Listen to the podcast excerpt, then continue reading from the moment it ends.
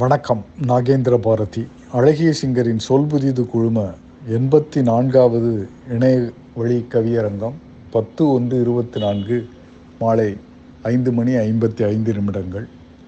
மரம் பேசுகிறேன்.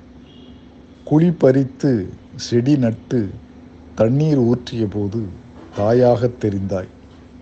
இலை பறித்த கிளை ஒடித்த சிறுவர்களை விரட்டிய போது தந்தையாகத் தெரிந்தாய். என் மடியில் அமர்ந்தபடி என்னை விலை பேசும்போது வியாபாரியாகத் தெரிகிறாய். நன்றி வணக்கம்.